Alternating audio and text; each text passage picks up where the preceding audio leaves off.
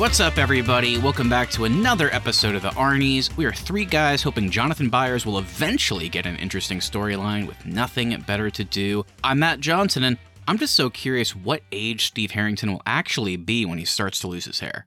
I'm Keith Baker, and I'm pretty sure I would get frostbite in a Russian prison cell. And I'm Austin Terry, and Will Byers' haircut has become the scariest part of the show. Yeah, that kid's 90 years old. On today's show, we'll be talking about the long awaited fourth season of Stranger Things over on Netflix. Well, at least the first part of it. This is an exciting one, uh, one I've been looking forward to for a while. In a weird way, Stranger Things feels like a show that debuted like way long ago for me. I know it was 2016, but it, somehow it feels older than that. I guess it, that just speaks to how long it's been in between seasons. But yeah, I mean, this show really just came out of nowhere. It was never like, hey, this is the first season. If I recall, it was like, this is a mini series, if I remember right. But it really just became like super quick, like the most popular and watched thing on Netflix. So then they were like, oh, I guess we'll just go ahead and try and do more. So that led to, of course, a bunch more seasons, and we know the fifth one coming out soon, hopefully soon, is the final season. So this is a huge show. And speaking to the gap between seasons, we've been doing this podcast for I think this week actually marks our two year anniversary. Uh, we have never talked about Stranger Things because there has not been a season to talk about. So it has been a very long time. This is a show that I have. I wouldn't say mixed feelings about. I just think there are some really good seasons in here one really bad season. But I think to do a little hint, for me at least, uh, I think they're on a good trajectory here. So I'm excited to talk about this with you guys. It's been a long time coming. So, how about Austin and Keith? You let the listeners know about your thoughts on Stranger Things in general, as well as your non spoiler thoughts on season four, part one. Yeah, it's funny that you mentioned that Stranger Things feels like it came out way longer ago than 2016 because I feel the exact same way. Um, for me, the show is just kind of like a comfort show. I love these characters so much. I love the world they've created in this show. Um, nothing has really come close to the highs of season one of this show for me. Um, and I, think I've actually seen season one all the way through like four times or something like that. And I'm not a guy that rewatches shows very often, so that should kind of tell you how I feel about this show. Um, I think I would go so far as to say it's my favorite Netflix original. Season two is definitely a stinker, but the highs of season one and then three and, and now even season four, part one, um, kind of outweigh season two for me. So just going into my general thoughts on season four, part one, I had a great time with this season. Um, there's some really great new cast members. I thought they had a fun way to get you back into the upside down world.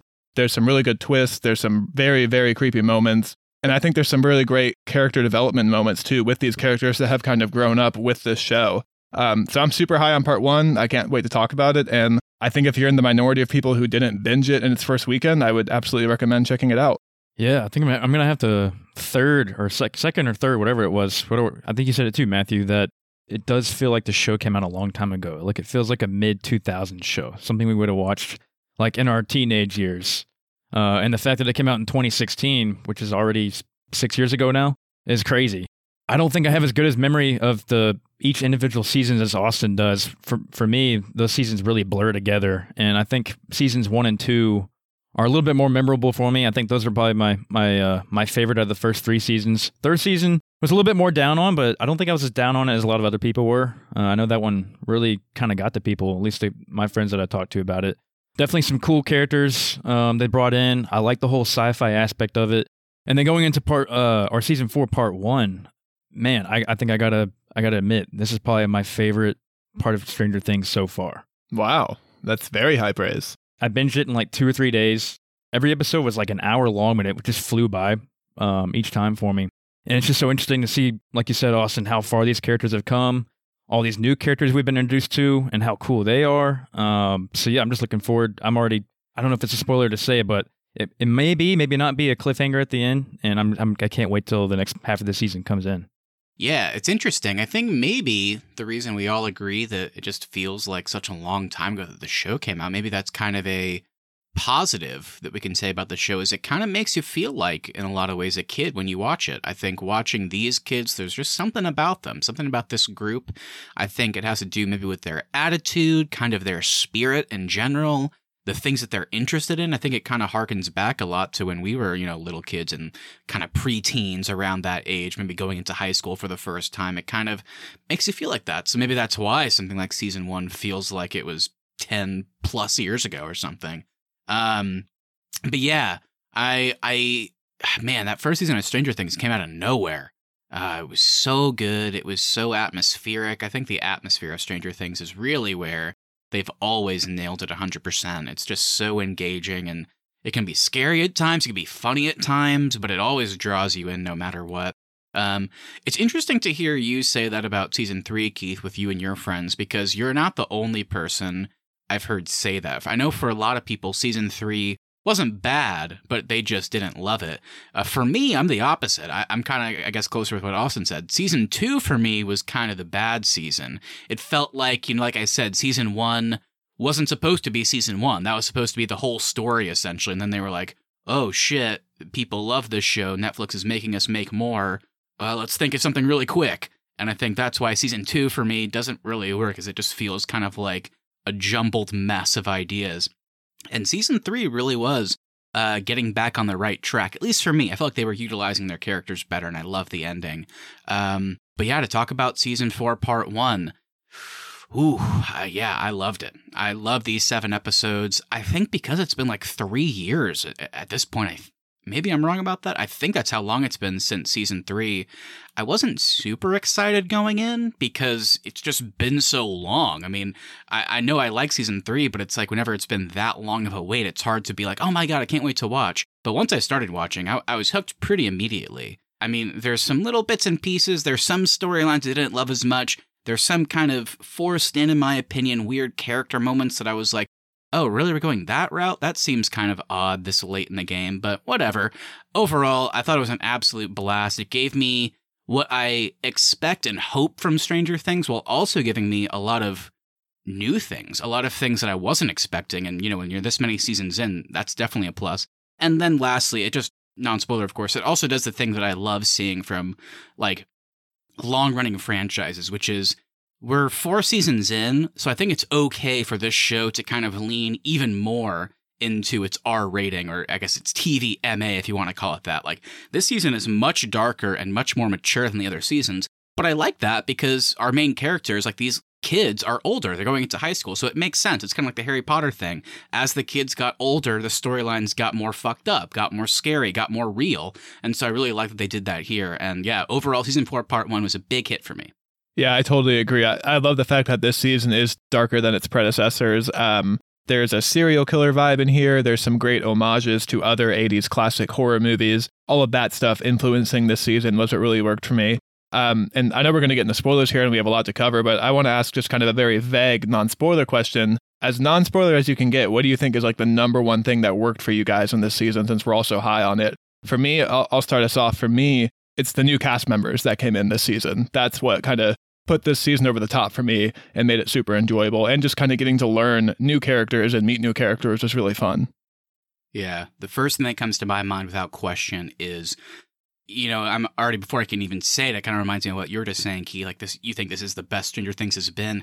I might be close. I haven't watched season one in a long time, so I can't remember. I'd have to watch it again to compare, but this might be up there for me. And I think the main reason it is is because no spoilers, but the villain this time around is by far I think, the best we've ever had. Um, and there's a lot of reasons to get into as to why. Won't get into it yet, but without question, I think we finally have an extremely compelling villain that isn't just kind of a basic motivation of I'm evil. So yeah, there's lots of great stuff there, and I love this villain. Made it for a very compelling antagonist for our heroes. Ooh, I think I may uh, disagree a little bit, but we'll get Ooh. into that later. Hmm. Okay. Yeah, for me, I, I, guess it would be maybe like the horror elements that come in on this one. And how it almost gave me a kind of going back to like it being like kind of a kid show, kind of gave me like a Halloween uh, movie kind of vibe the whole time I'm watching it. Felt like Evil Dead for me. Yeah, definitely some Evil Dead moments. Um, and I think we just we got some we got some answers, and I can't say what we got answers to yet, but we got some answers in this one, and it was just cool to see how the characters were able to play off the answers that we got. So that's all I'll say without spoiling anything. All right, well, with that, let's go ahead and get into spoiler territory. If you have not watched Stranger Things Season 4, Part 1, but because this is one of the most popular shows of all time, you probably have, so just stick around. We're about to get into spoilers. We're about to talk all about the villains, all about the horror, all about the new cast members we all just mentioned. So here we go. Let's get into it.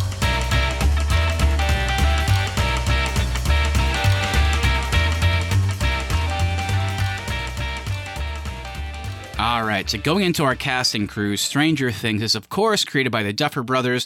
And this season, we saw the Duffers directed three of the episodes. Shawn Levy did two, including the fourth episode, Dear Billy. He's known for executive producing all of Stranger Things and directing Night at the Museum, Free Guy, The Adam Project, and Deadpool 3. And then we have Nimrod Antal, who did two of the episodes, and he's known for the criminally underrated, in my opinion, Predators. Our score was composed by Michael Stein and Kyle Dixon, and some of the big songs I'm sure you're seeing on Spotify are You Spin Me Round, Rock Me Amadeus, and Kate Bush's Super Good Running Up That Hill. All right, and going into our cast, we have Winona Ryder as Joyce Byers, David Harbour as Hopper, Millie Bobby Brown as Eleven, Finn Wolfhard as Mike Wheeler, Gaten Matarazzo as Dustin Henderson, Caleb McLaughlin as Lucas Sinclair, Noah Schnapp as Will Byers, Sadie Sink as Max Mayfield, Natalia Dyer as Nancy Wheeler, Charlie Heaton as Jonathan Byers, Joe Keery as Steve Harrington, Maya Hawke as Robin Buckley, Brett Gelman as Murray, Priah Ferguson as Erica Sinclair, and we got Matthew Modine as Dr. Brenner and Paul Reiser as Sam Owens. And we do have some newcomers this season. Um, those include Joseph Quinn as Eddie Munson, Jamie Campbell Bower as Henry Creel, aka Vecna, Eduardo Franco as Argyle, Tom Wlaschiha as Enzo Antonov, Mason Dye as Jason, Tristan Spohn as Two, and Robert Englund as Victor Creel. Alrighty, guys, we got a long casting crew there. Uh, any highlights, any negatives? What you got? Yeah, it's a long list. It's hard to choose. Um, but right off, right off the top of my head, I'll go ahead and say David Harbour as Hopper. Uh, I've always liked him as Hopper throughout the whole series, but especially this season as he's stuck in this Russian prison Russian prison camp. It's the darkest we've ever seen him get. And the most emotional too, I think. Yeah, the most emotional, and like you see him, you see him have to go through like some of the toughest obstacles uh, to get to get out of this whole ordeal that he's in he put on a really great performance as usual, um, but you know, up to up one more notch on this season so far.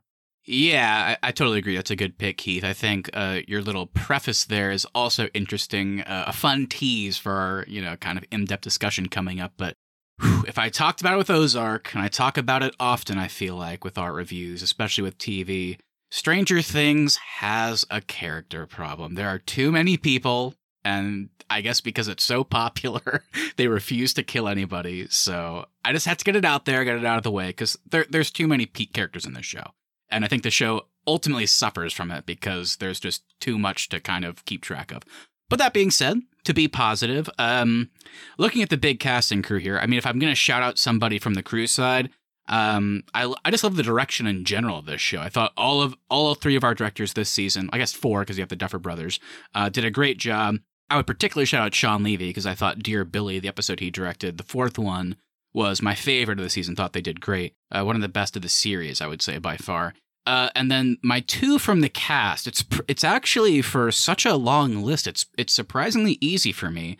One of them is one of our old school cast members, and one of them is somebody that just joined. Speaking of Dear Billy, that episode focused on Sadie Sink, who played Max Mayfield, who is a character that joined in season two didn't have too much to do in that season. They started to give her more in season three, and in this season for sure. I just thought she was fantastic. So good. Love watching her. She's given so much to do, whether it be kind of comedic relief, very like heavy emotional scenes. So she kind of runs the gamut and does a great job with everything.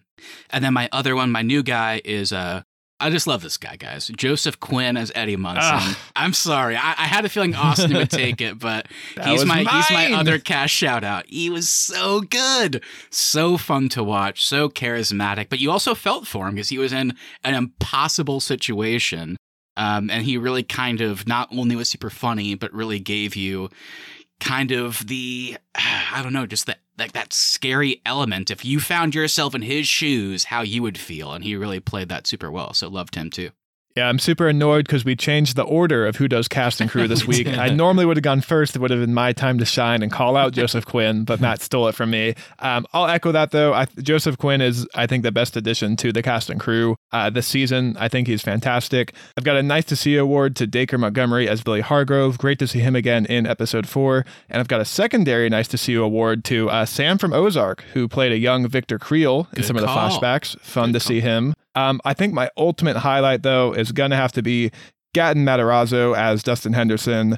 Um, this kid's fantastic. I really like that he's once again back in the roles of like solving the mystery and communicating everything through Dungeons and Dragons lore. Um, I think that element was kind of lost in season three and a little bit in season two. I'm, I'm kind of glad they brought that back in from season one. Um, and my other highlight is going to be Joe Keery as Steve Harrington. He doesn't have a lot to do this season, but he acknowledges that too. And I, I found that kind of fun for the character and the relationship between him and Dustin this season. It's, it's been one of my favorite of the shows to watch. Um, as it continues, and the fact that Dustin is kind of getting more angsty and, and annoying Steve, um, found really fun this season too. God, I'm stuck babysitting again. Um, my last shout out would be Jamie Campbell Bower as Henry Ooh. Creel, aka One. This guy freaking creeped me He's out. creepy. whenever um whenever Elle is like doing her little deal on the she's like dropping this plastic coin into the slots and she has to try to make it land in, in like a numbered uh or has to go through these wooden pegs and has to land in a, like a numbered slot. And every, and every time she goes into that room, he's just like, "It's a tough exercise, isn't it?" Or something like that. He, and just his voice is so weird and monotone. And now that we're in spoiler territory, did not see that coming with him. really cool twist, I thought. Really love that ending monologue and moment. Came out of nowhere. Yeah, I guess before I move on, just a, a fun little thing to mention. I don't know if anybody will care, but it's kind of a fun fact, if you will. I'm Going to bring back our fun fact segment. But yeah, Tristan Spohn, who played two in this season, mostly in episodes five through seven, uh, he's like kind of a local DFW actor. And I went to school in Fort Worth, and I actually had the chance to direct him six years ago in a short film I did while in school. So, talk about a super just like cool moment, you know, six years later, watching Stranger Things, just popping it on and going, hey, is that Tristan? And like, he just, yeah, I mean, he's, he knocked it out of the park. I mean, really scary character, really kind of shows just like the depths of depravity that Matthew Modine as Dr. Brenner will go to and how fucked up his quote unquote children have become because of it. Uh, so he kind of plays the bully role and it kind of harkens back to the bullying that Eleven is getting in modern times. So a really scary character. And I thought Tristan did a great job. So I wanted to shout him out because what what a cool moment getting to watch him after working with him before. Yeah, he was great. I hope um, I hope this is kind of his big break, and we get to see more of him in bigger projects in the future. Yeah, he better he better send you a thank you letter.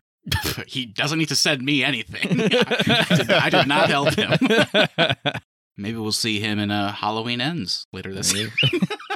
Let's hope not. That may be a step down Yeah, if he takes that, that, role. one. Skip that one. he plays a, he plays a teenage Tommy Doyle. Oh no, we don't need flashbacks. All right. Well, with that, guys, I'm super excited. Let's go ahead and get into the nitty gritty. We each brought some thoughts and opinions and some random things we wanted to talk about from season four, part one. So I'll start us off, guys. So, as we always do, are there any kind of just, I don't know, general standout points about the season that we haven't already mentioned? Yeah, so I, I think we have yet to have an entire season with our whole cast um, united. It was a fun idea for season one. I'm a little tired of everybody being separated again now, four seasons into the show. So, what are your thoughts? Once again, people are split up in a weird way. People get teamed up differently than you would expect. What were your thoughts on the fact that our cast and crew is not together again for the entirety of another season of Stranger Things? Oh man, that's a good question. I, I enjoyed everything we got from them separately, so it's hard to say I was wishing they were together the whole time. But I think it's definitely a building that they're going to come together here, hopefully in the next episode or two. I hope so. I, I do think them being split up does lead to some characters being underused and their storylines not feeling as important as some of the main, uh, more important threads. And that's kind of my my main negative for them being split up again.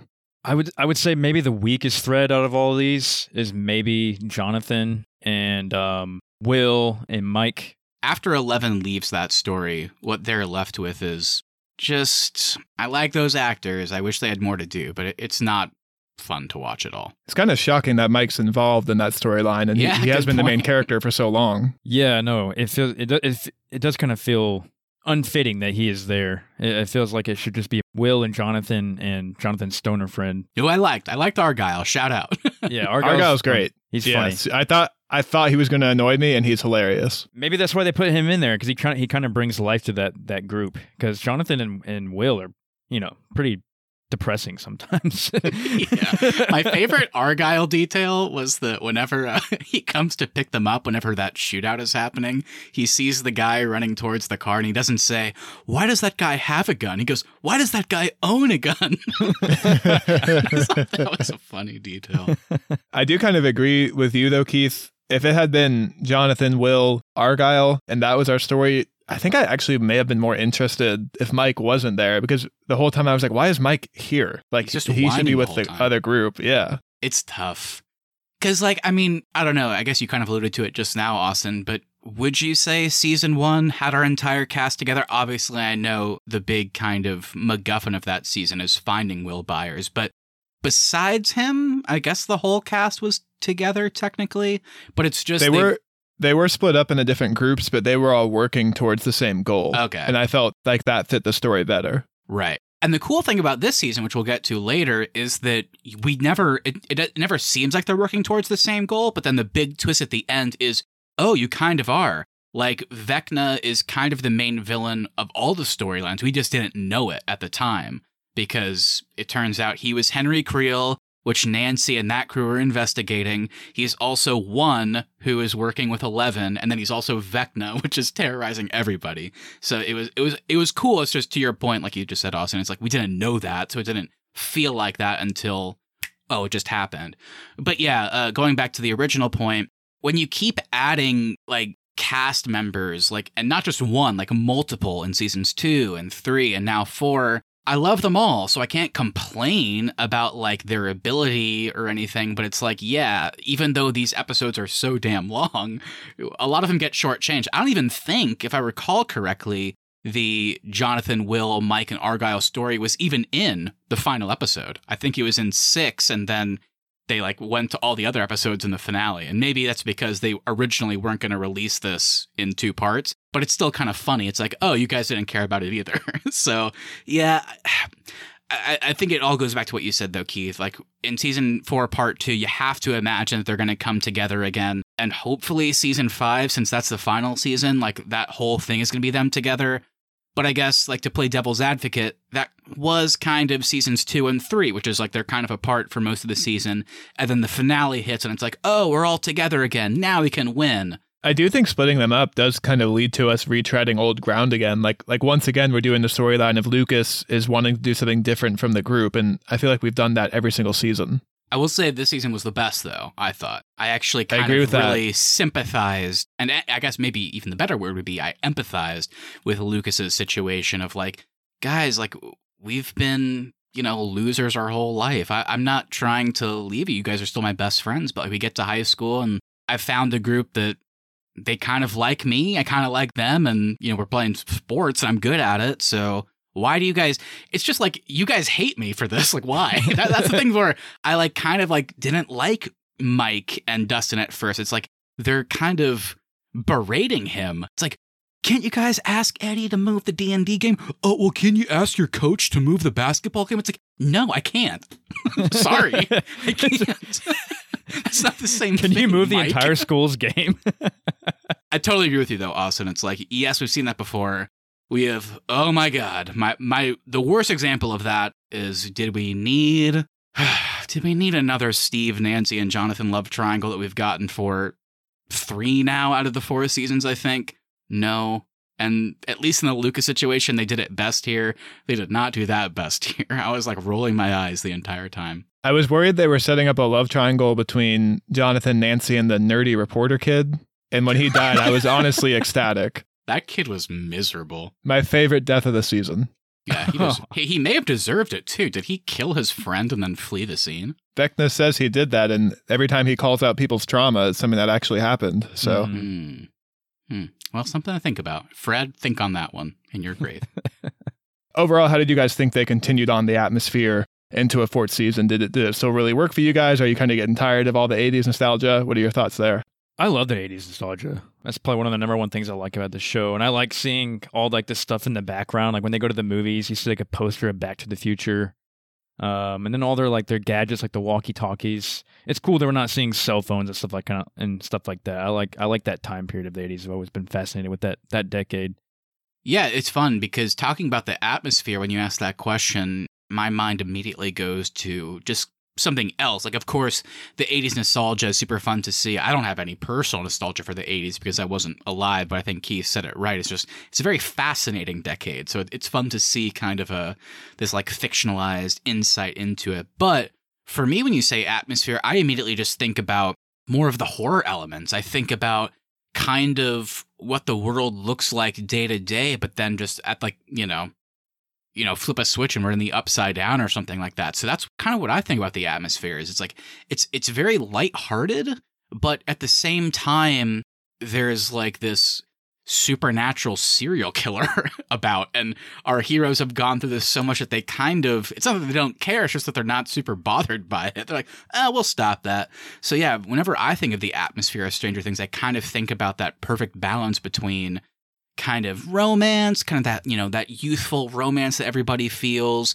uh, the comedy, the like the actual drama, that emotional weight that we've talked about, and then of course like the horrific elements and going to the upside down and seeing what that all looks like visually. So I think whenever I think about atmosphere for me, that's what all comes to mind, and I think season four, part one, really just kept going and did a great job. It felt like, like kind of kind of said at the beginning, it felt like Stranger Things. It felt very on brand, but I feel like we also got to see some new elements, which was super cool.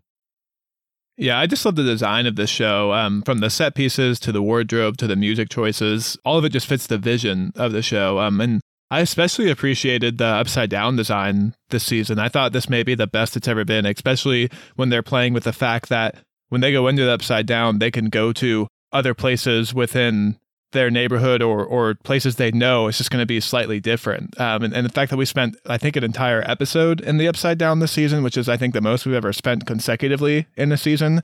I was really admiring all of the hard work that goes into creating this Upside Down and making it feel drastically different from what we see on the other side of the portals. Yeah, I love the Upside Down world of this one too, Austin. Um, like especially when they figure out how the gates work. You know, the gates are there where all the the killings had happened. Watergate. Watergate and then uh, Trailer Park Gate. How they figure out how to get through those gates is really cool, um, and how they're able to communicate. And when they figure out that the Upside Down world is actually stuck in 1983 from the first season, that was pretty mind blowing too. Yeah, I really want to know where that's going to lead because that seemed like a pretty big reveal, and they spent a lot of time figuring that out. Yeah, that's a good way to put it. I just didn't know what the point of that was. Not in a bad way. I was just like, okay, that, that's an interesting twist, but how is that going to pay off? Like, what's the significance of the upside down being, I guess, stuck in time, so to speak? How's that going to serve the story? Also, like, was it, I don't know if you guys read it the same way, but the final shot of the show is one like falling through the upside down, I guess, and then turning into Vecna. But whenever, whenever he was falling through, it was almost like there was no form to it. It was just kind of like random mountains, and he was just falling through this weird space. It didn't look like Hawkins. Was that intentional? Are we supposed to believe that Vecna maybe made this the way it looks? Or I don't know. That was just something that kind of stood out to me as like, oh, what he's falling through right now, and I think 1979 doesn't look anything like the upside down that we know currently. Yeah, I noticed that too. And but then they also set Vecna up to be a, a general of the Mind Flayer as well. So I'm really curious about what their relationship is and if the Mind Flayer's coming back or if or if Vecna is actually the one in charge of this world and maybe they're just wrong. The characters are wrong about their relationship and the Mind Flayer actually works for Vecna. That stood out to me too. Part of me was like, could they be wrong about that? Because Vecna seems like way more like a full fledged villain, and like there's there's something more there than the Mind Flayer, who's just kind of this being that we've seen. Um, so I'm curious where that's going to go as well. Yeah. And I was wondering, is there more than one upside down? Like, is there like multiple dimensions of it? I mean, if there isn't, then that would mean that Eleven somehow created it because that would mean that she sent one there, but she didn't mean to. So does she just have the ability to send other people to this other strange dimension? I don't know.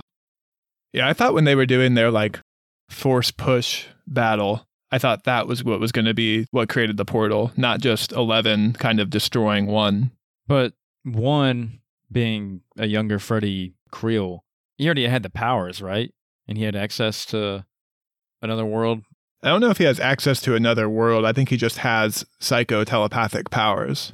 He did, to your point, Keith. I mean, he the reason I think Vecna could be the ultimate big bad of this show is because he seems to be like the furthest back in time evil being, possibly even predating the Upside Down.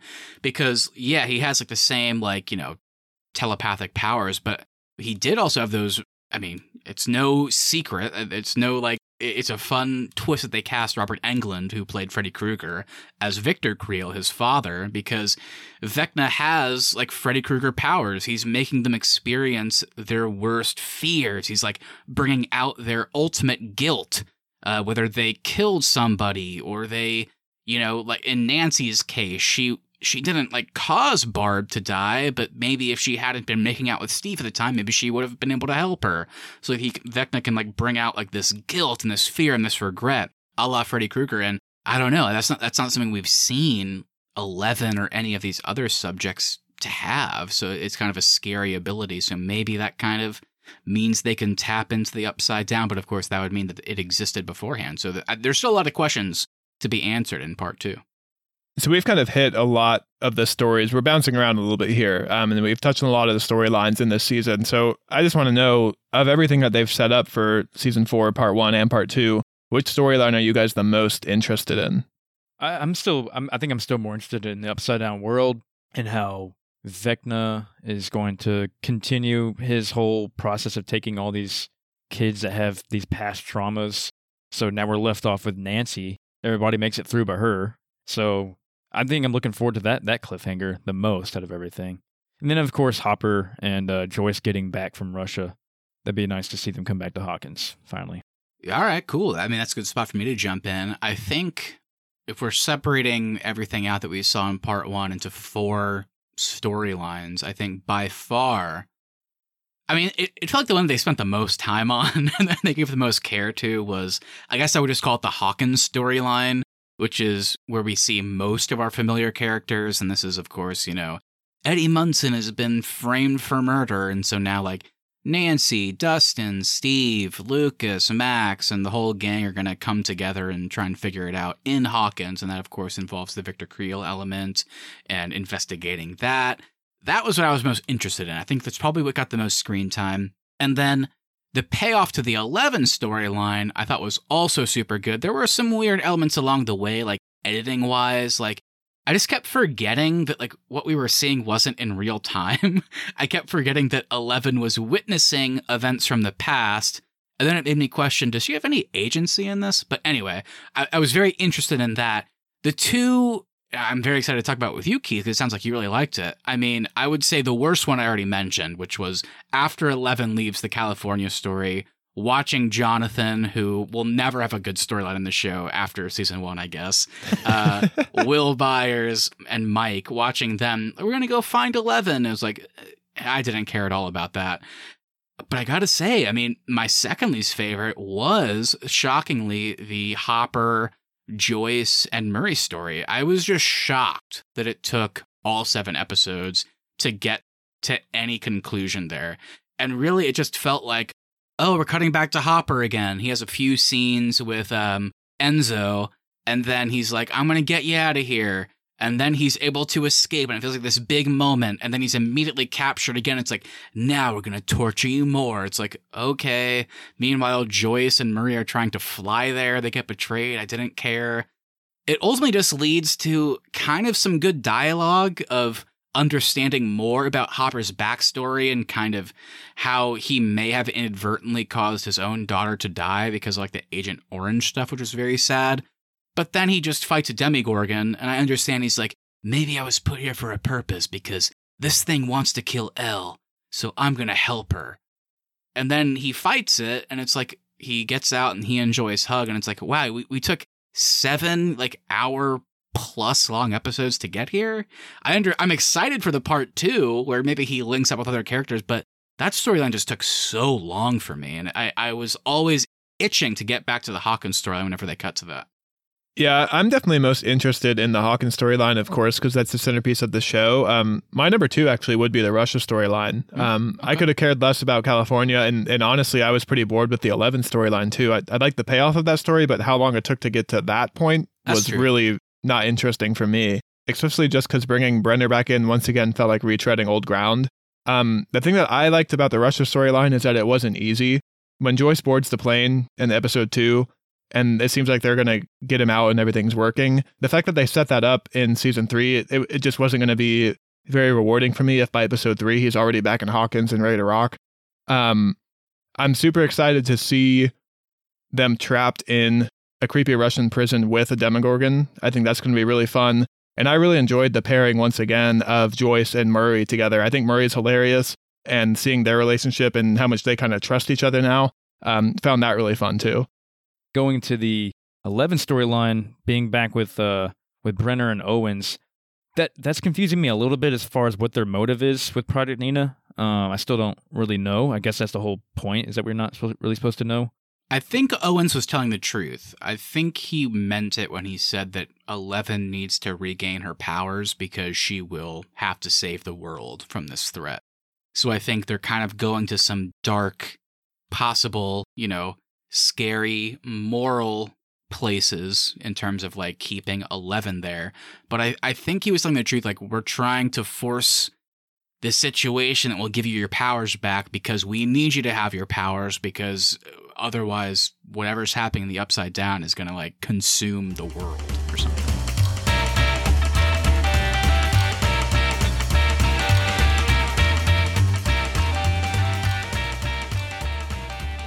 so since the hawkins story is the main one we should probably go a bit more in depth on it because i mean there are so many moving parts uh, i feel like this might be the only story that we cut back to pretty consistently throughout all seven episodes so, is there anything else you guys wanted to talk about? What else stood out to you? Because not only do we have this kind of overarching story that we talked about with like the Creel investigation, all of these teenagers from Hawkins mysteriously dying, that tying to Vecna, but then we kind of also have at least, you know, five or six of our characters going into like some of their random subplots. I think Max probably being the most substantial there. Like, with all this going on, we're still getting tons of time to understand what Max is going through, for example. So I just wanted to spend a little bit more time on the Hawkins storyline. What, what kind of stood out to you guys here? Yeah, I think the fact that we have a new threat that's different from everything else we've seen because it's been three straight seasons of monsters. So coming into season four, that's what I was most worried about was how are we going to keep this interesting? Is it just going to be another new monster that we've seen that before? So we, we had this new threat that kind of breaks all of the already established rules of the show. So I found that really scary for these characters. Um, someone who can invade your dreams from the upside down, crumple your mind from within, and then totally destroy your body was super scary. And that's my favorite part of this Hawkins storyline is the new threat. Yeah, and like what sparked off that new threat? Like so now Eddie Munson goes into hiding because everybody thinks that he he killed Chrissy.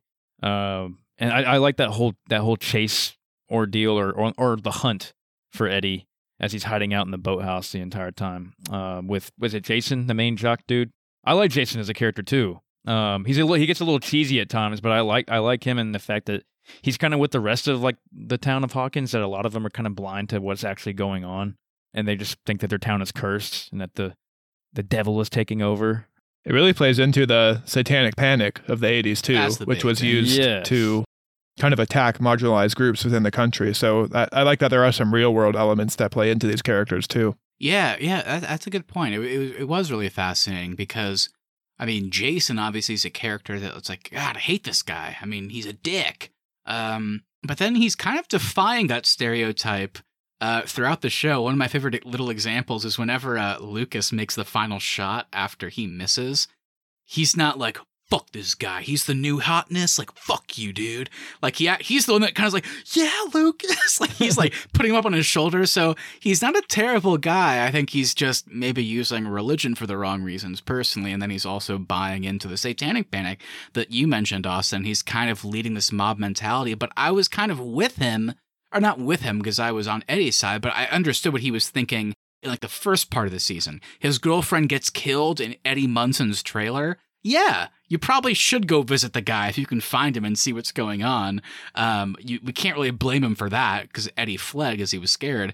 But then, in like the second half of the season, man, that mob mentality element really got scary. At that town hall that um the sheriff was holding, and then Jason just walks in and is like, "No, you're wrong. Like the devil is taking over this town. They're they're having ritual sacrifices and we're blaming the Hellfire Club." And they just like pass around this picture of like these like totally normal like fine looking kids just like like cheesing for the camera and it's like they're devil worshippers and obviously he's misguided but it is like a very engaging element of the show to watch. And granted, he did watch his friend get pulled out of the lake and he got Vecna'd, if you will, uh, in front of him. So we can kind of understand it. So kind of a cool uh, villain storyline there. But yeah, I-, I, thought everything here was really firing on all cylinders. I, the, I mean, Eddie Munson, can, can we say any more? I mean, what a character. I just He's so fun too. He I want to play D and D with him. Me it looks too. awesome. Me too. I will say, mob mentality. Uh, they did it better, and they made then it more what? scarier than Then Halloween what? Kills did. it's hard not to. Yeah, I mean, uh, there there were so many good individual character moments too. I mean, bringing back the love triangle conversation. I personally really had no interest in them doing.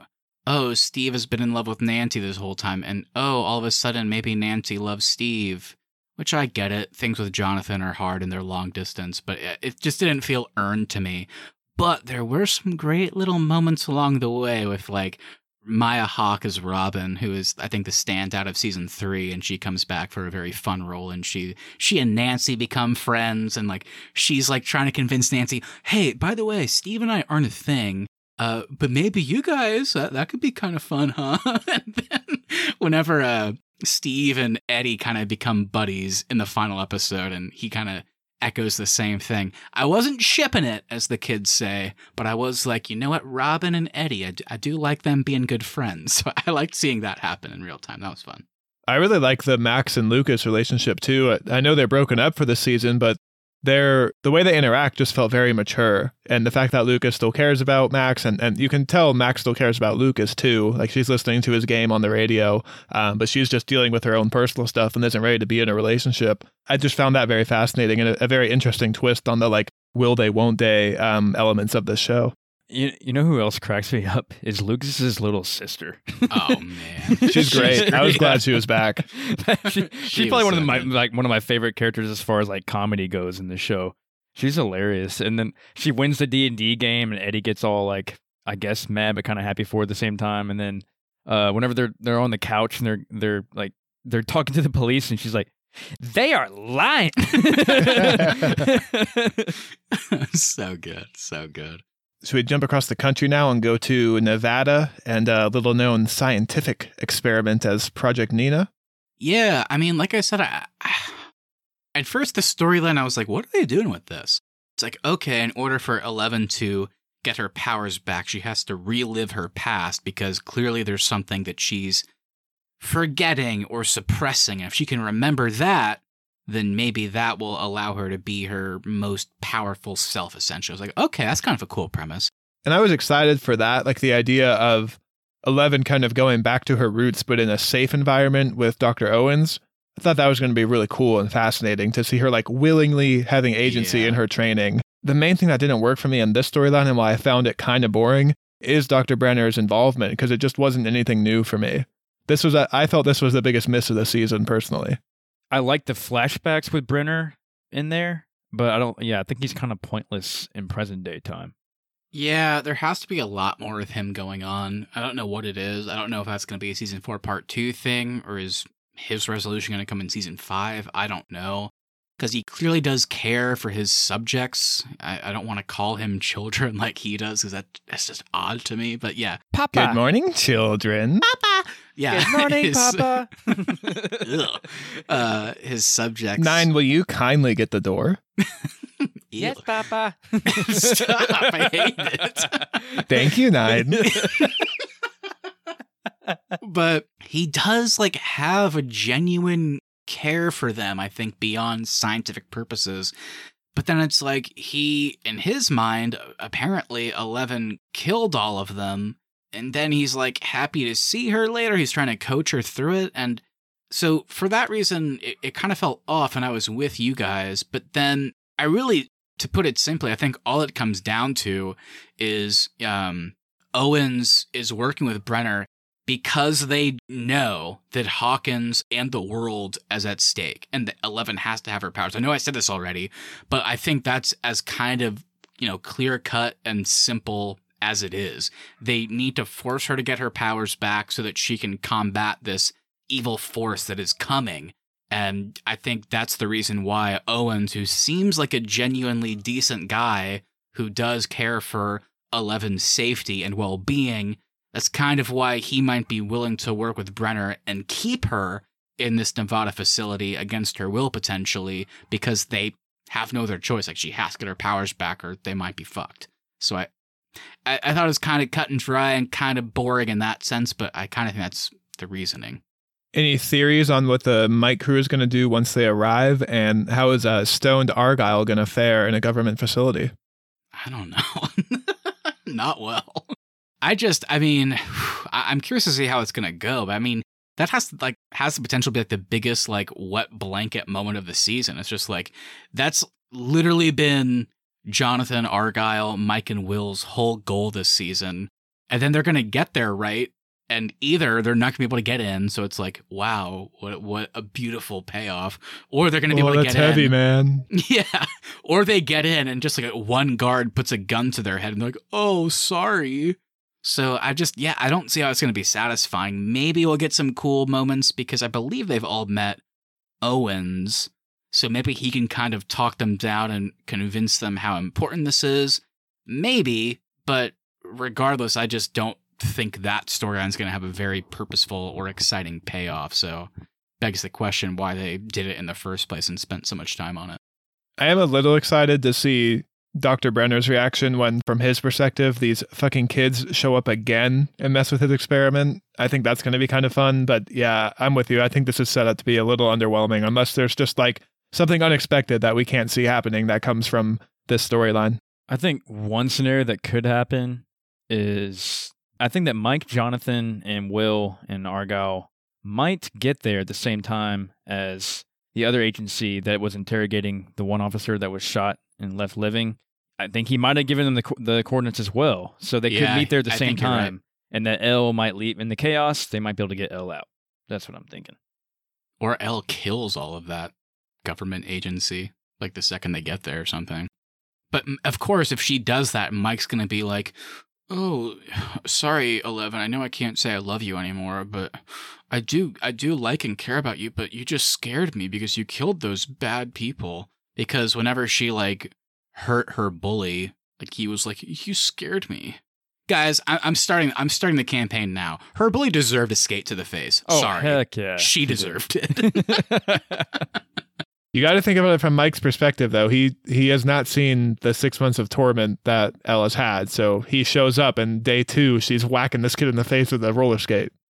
That's fair, but he did witness firsthand them playing that music and like filming them torturing her in the middle of a skate rink, and he just is watching with his mouth agape. And then whenever she retaliates, he's like, "Ugh, "You scared me. I'm sorry I wrote you 200 letters and never said I love you." I, I d-" and then she's like, "Mike, you never say." He's like, "I do say it." All right, so I think the only point we haven't really hit yet is the twist that Vecna is a human. Um, Yeah. I set this up in my intro. I didn't like this as much as Matt did, Mhm. and it's a pretty simple reason for me. Um, most of the Upside Down has been like otherworldly in this show. There's these crazy monsters. It feels different. So the reason this didn't work for me is just is mainly just the fact that it's a human. Like that just that didn't hit me. I think the way the show wanted it to. It just doesn't feel scary enough for me. If it had just been Vecna as this creature from the Upside Down, I think would have worked for me. But the fact that he's just a human and his whole motivation is he didn't fit in as as a kid and, and all that stuff, like I didn't find that particularly scary or particularly as exciting as this like creature from the upside down that we don't fully understand their motivation yet. I don't think it bothers me too much that he's a human. I think if anything bothered me about it, it was how fast he became Vecna. Like it could, it would have been kind of cool if he got like maybe like a just like a minute long, I guess, flashback to maybe him slowly becoming like the form that he is in now. Yeah, I think they did imply that. Maybe they just didn't do the best job about showing it because I, I rewatched the final scene again, and whenever he's because remember that's in 1979, so whenever he's falling through the upside down, like he's getting hit with electricity, whatever you want to call it, and then it kind of pauses when him looking into the camera, and he has like his skin isn't completely screwed up, he has no tentacles, and he still has all of his hair.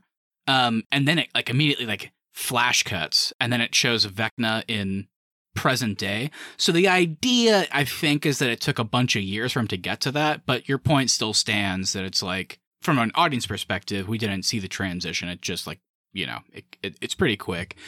Um, so I agree with you there, but I think the thing that ultimately worked for me is even though it was a little bit of just kind of exposition, that final scene where he's just kind of monologuing to Eleven and talking about well maybe the transition between him from one to Vecna didn't work as well. The transition from Henry Creel, like young Henry Creel, uh, to one, I thought worked super well.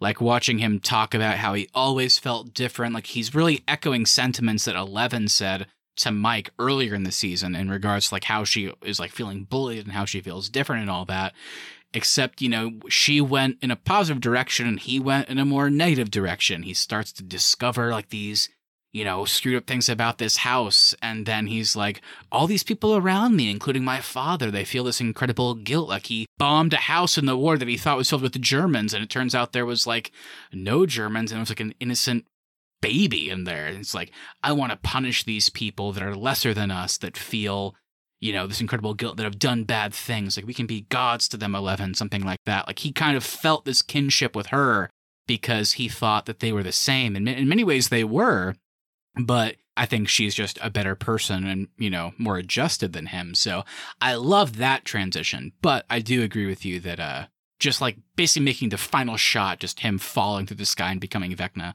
a little bit goofy, a little bit goofy for sure. I completely agree that the transition from Henry to one is really well done and totally earned. The fact that Vecna is a human, though, for me, it just overall makes him less scary. It makes him feel mortal to me. It's kind of like in Bly Manor when the ghosts ultimately are not scary. Retroactively makes the whole show less scary for me. It's the same thing for me with this show now. The fact that this guy is a human, he's got human motivations, he's just angry. There's nothing else really about the character. He just never fit in in the mortal world.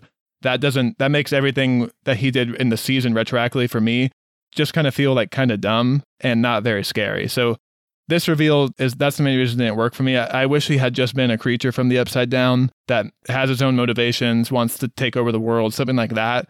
Um, him just being an angry human, I just found that a little underwhelming. Yeah, maybe maybe a bigger fish will come along from the upside down world, and maybe they might actually be controlling him this whole time, or they'll come along and maybe take Vecna out, and then they'll they'll be the new villain that the uh, the kids have to go against. That's a good point. We haven't seen the whole season yet, so there could be more to this. Just at where it stands right now, I find it a little underwhelming. I get that. I think the reason it works for me is kind of like I just said with like and how his visual appearance um, looked. Also, shout out because from what I've read, apparently ninety percent of Vecna uh, the makeup was practical. Only 10% was CG. And I was like, holy shit, that's pretty cool. But I like that we got to hear uh, one in 1979 talk about kind of his outlook on the world. And then him going to the upside down and becoming this like horrific creature essentially and then looking where he's at for like the present day story in 1986 and he's like tormenting all of these people that like are haunted about things, feel guilt, feel regret, it kind of tracks. So like well, I hear what you're saying, Austin, like he is just a human villain and maybe he is just angry at the world. He, at least he's kind of consistent and he's using his these scary powers he's now developed from going into the upside down. He's using them to kind of accomplish the mission that he told Eleven he was going to do seven years prior. So it, it's kind of like an extra level of scary in that way, which makes me even more excited for part two. To your point, Keith, it's like, is he gonna survive part two and become like the big bad of season five, the final season? or is he to get taken out just to set up like a bigger bat or something? I don't know. But either way, I, I kind of like him, and, and he's a little bit more than just like a angry human for me. And and even to be even more simple, the idea of a human villain in the Upside Down is kind of interesting, just because it's different. Because we've seen the Mind Flayer, we've seen the Demogorgon, and we've seen characters kill the Demogorgon. For Christ's sakes, like uh, Hopper almost kills the Demogorgon in the finale here. So sure, there's a mortality to the human villain, but the idea of him becoming an Upside Down creature is different and he feels more real and more scary to me than the past villain. So I think that's why I'm pretty curious to see where he'll go. I do hope we see Vecna like ordering creatures from the upside down to do stuff because we have kind of like moved Yeah. up the food chain throughout this show of we started with the Demogorgon and now we're to Vecna. I hope we get kind of all the creatures we've seen like working for Vecna in part two of season four. I, I think that could be really fun. Man, those uh those little bird vulture things, those are creepy whenever they first Ugh. get into the uh, upside I down do world not from the like lake. no, thank you. Compared to the Demogorgon, I found those a little underwhelming, but That's it's a fair. cool new That's fair. creature. So The Demigorgon really uh, upped their uh, body count in that final episode for sure. Oh, that was gosh, awesome yeah. though. The way that that that was so cool. And I love that it doesn't walk out. It just full speed sprints out of that Mhm. tunnel. Yeah, that was dope. All right, guys. Well, uh, before we close out here, let's do some closing points. So now that season four, part one is done, what are you hoping to see in our final two season four episodes dropping on July 1st? So just over three weeks away, pretty close. Episode eight is an hour and a half, and the finale is a whopping two and a half hours long. Somewhere, Zack Snyder is throwing his hands to the sky and saying, Thank you. You're doing it right. So, what do you guys want to see? And he's reaching out to the team saying, Can I do a cut of this season?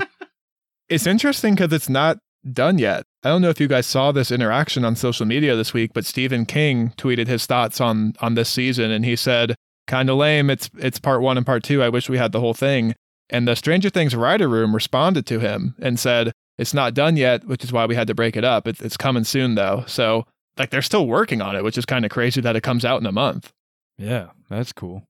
Um, yeah, to answer your question though, as far as what I'm looking forward to, I said a little bit earlier. Um, looking forward to see what happens with Nancy, um, and how that's going to play out with her back in the swimming pool, 1983 Upside Down world.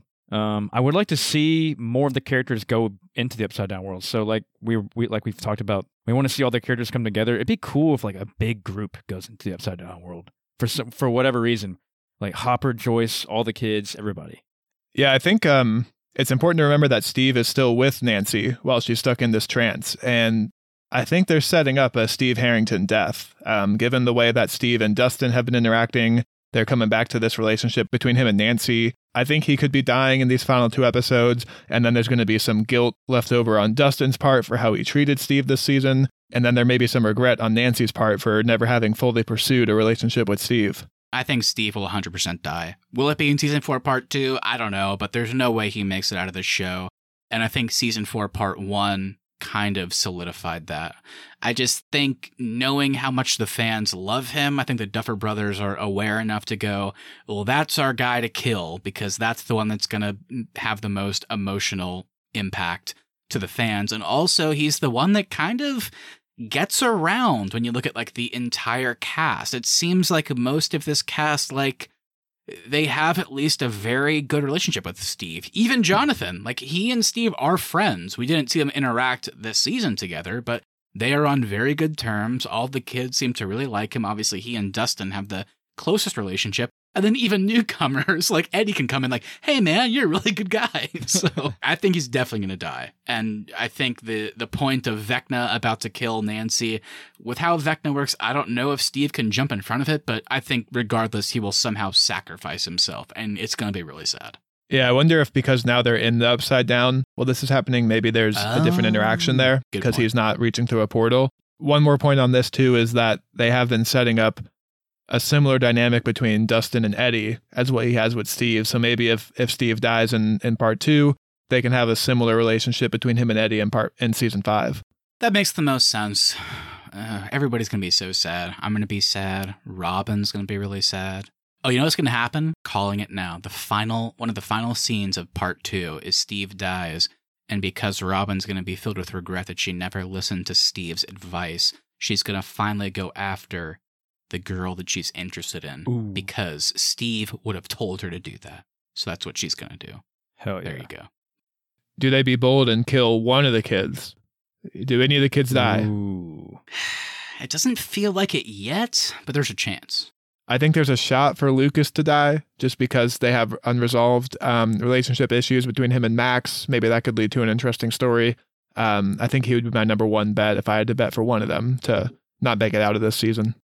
I'm also obviously, while I enjoyed the Hopper Joyce reunion, even though I was like, there's not a lot of stakes here, I think everybody's gonna be hard pressed not to love. Is I hope it happens in part two, but I guess we'll see. Depends on how long it takes to escape Russia. I'm not aware of the the time constraints on that, but I am excited for the Hopper and Eleven reunion whenever that does happen. Um, Does he bring her some Eggos?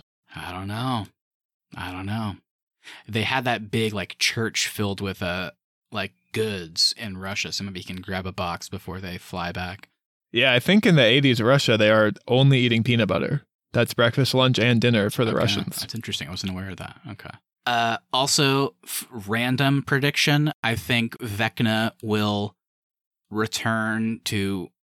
I don't even know what you would call it. I mean, Vecna will do the Vecna thing where he like targets somebody specific. Except in part two, I think he will do that to Victor Creel. We'll get another Robert Englund scene, and I think he will kill his dad. Mm. Does he try to target Eleven's mind? That's the question because like unless I'm mistaking it, like you I guess you have do you have to be haunted, feel guilt or feel regret, or can Vecna target anybody? Like that's all we've seen so far was the former, so I'm curious. Maybe he can't target her, maybe he doesn't want to. So Will she feel regret from the roller skate incident? And that's how he gets She in there. She shouldn't. She shouldn't, I'll tell you that.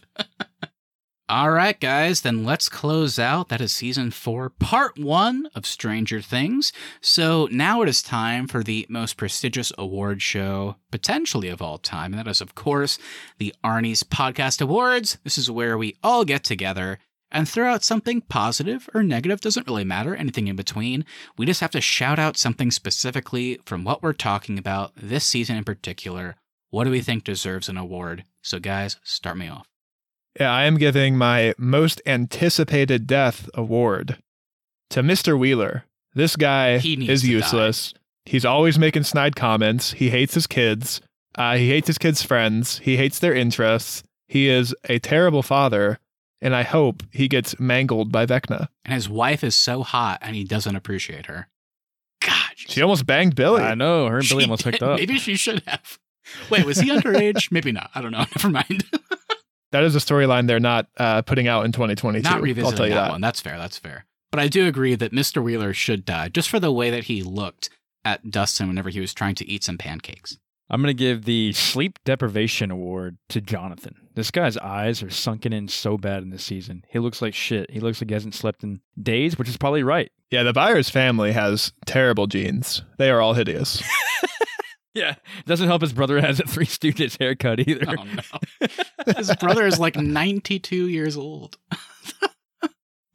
oh my god. That's like the most insane growth spurt I've ever seen in my entire life. he is so tall. he is a giraffe in a five year old's body.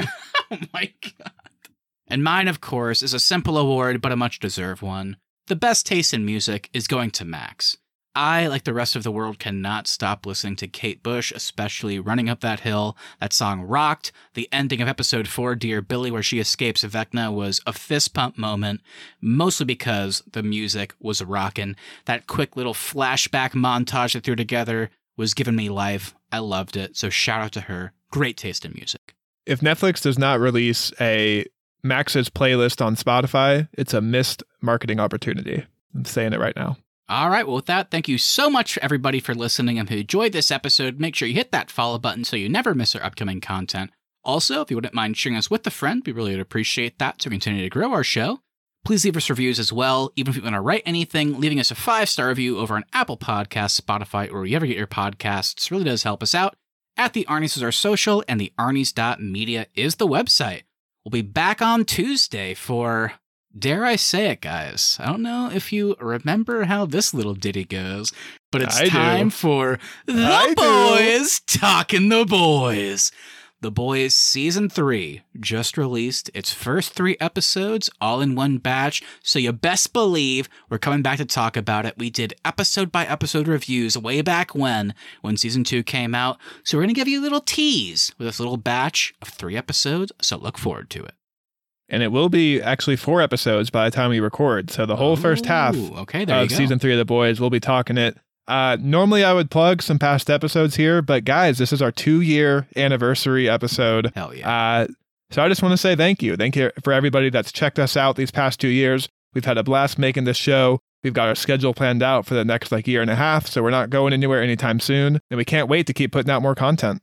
Yeah, thank you. It's been a wild ride. I can't believe it's been two years. Yeah, thank you so much, everybody. This uh, kind of started as just a fun way for us to stay connected and do something that we always wanted to do, kind of during the height of um, the pandemic, and it's turned into something that we just are really enjoying doing now. S- What love seeing uh, the numbers go up. Love seeing you guys watching this and enjoying it. So keep doing it, and we're gonna keep putting it out there. Thank you so much. It's been a blast. And I hope you're not watching because this is an audio show. So Oh, if you're Thank you watching us, listening. that's a big problem. If you're, if you're watching, you might be uh, Dustin's creepy girlfriend that can hack into everything. And lastly, we want to hear from you, so please send us a message on Instagram at the Arnies or email us the Media at gmail.com. What did you think of season four, part one of Stranger Things? Will Hawkins ever go a year without a murder? Will Mike stop bitching? Will Will cut his boy hair? so many questions. Will we get answers in part two? I hope we get an Who answer to the haircut question. he just sees Hopper walk in the room and he's like, Wow, I like your bald head. Can you do that to me? And Hopper will be like, Please let me. you freak.